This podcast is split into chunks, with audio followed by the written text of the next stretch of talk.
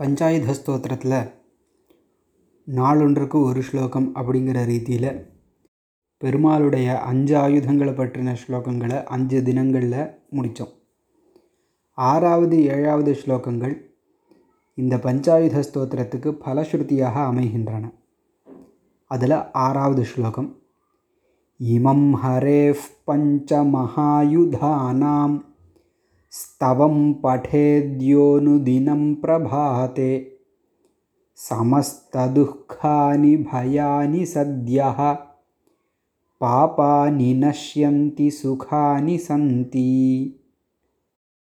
இமம் ஸ்தவம் அப்படின்னு சேர்த்துக்கணும் ஹரேஹே ஹரியினுடைய பெருமாளுடைய பஞ்ச மகாயுதானாம் ஐந்து மகா ஆயுதங்கள் மகத் சப்தத்துக்கு உயர்ந்தன்னு அர்த்தம் ஐந்து உயர்ந்த ஆயுதங்களை பற்றின ஸ்தவம் ஸ்தோத்திரத்தை இமம் ஸ்தவம் இந்த ஸ்தோத்திரத்தை படேத்து யஹ யஹ பட்டேத்துன்னு ரிவர்ஸ் பண்ணிக்கணும். எந்த ஒருவன் படிக்கிறானோ. எப்போ படிக்கிறானோ? அனுதினம் பிரபாத்தே படேத் அனுதினம்னா பிரதிதினம் டெய்லி. பிரபாத்தேன விடியற்காலையில். விடியற்காலையில் இந்த பஞ்சமகாயுதங்களை பற்றின ஸ்லோகங்களை அனுதினம் தினமும் யார் படிக்கிறாரோ அவருக்கு சமஸ்த துக்கானி எல்லா விதமான துன்பங்களும் பயானி பயங்களும் பாபானி பாபங்களும் சத்யா நஷ்யந்தி. நஷ்யந்தின அழிகின்றன சத்யகானா உடனேயே அழிகின்றன.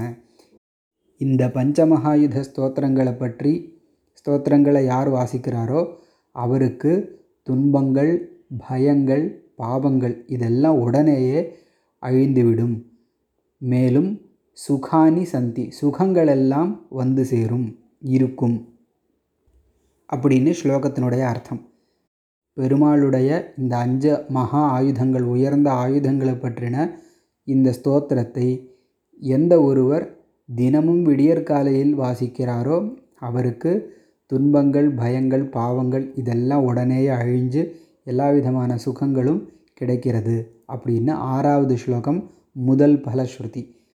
அடுத்த ஏழாவது ஸ்லோகத்தில் இன்னொரு ரெண்டாவது பலஸ்ருதி வரப்போகிறது அதை பற்றி நாளைய பதிவில் தெரிவிக்கிறேன். இமம் ஹரேஃப் பஞ்ச மகாயுதானாம் ஸ்தவம் படேத்யோனுதினம் பிரபாத்தே சமஸ்ததுக்கானி பயானி சத்யா பாபானி நஷ்யந்தி சுகானி சந்தி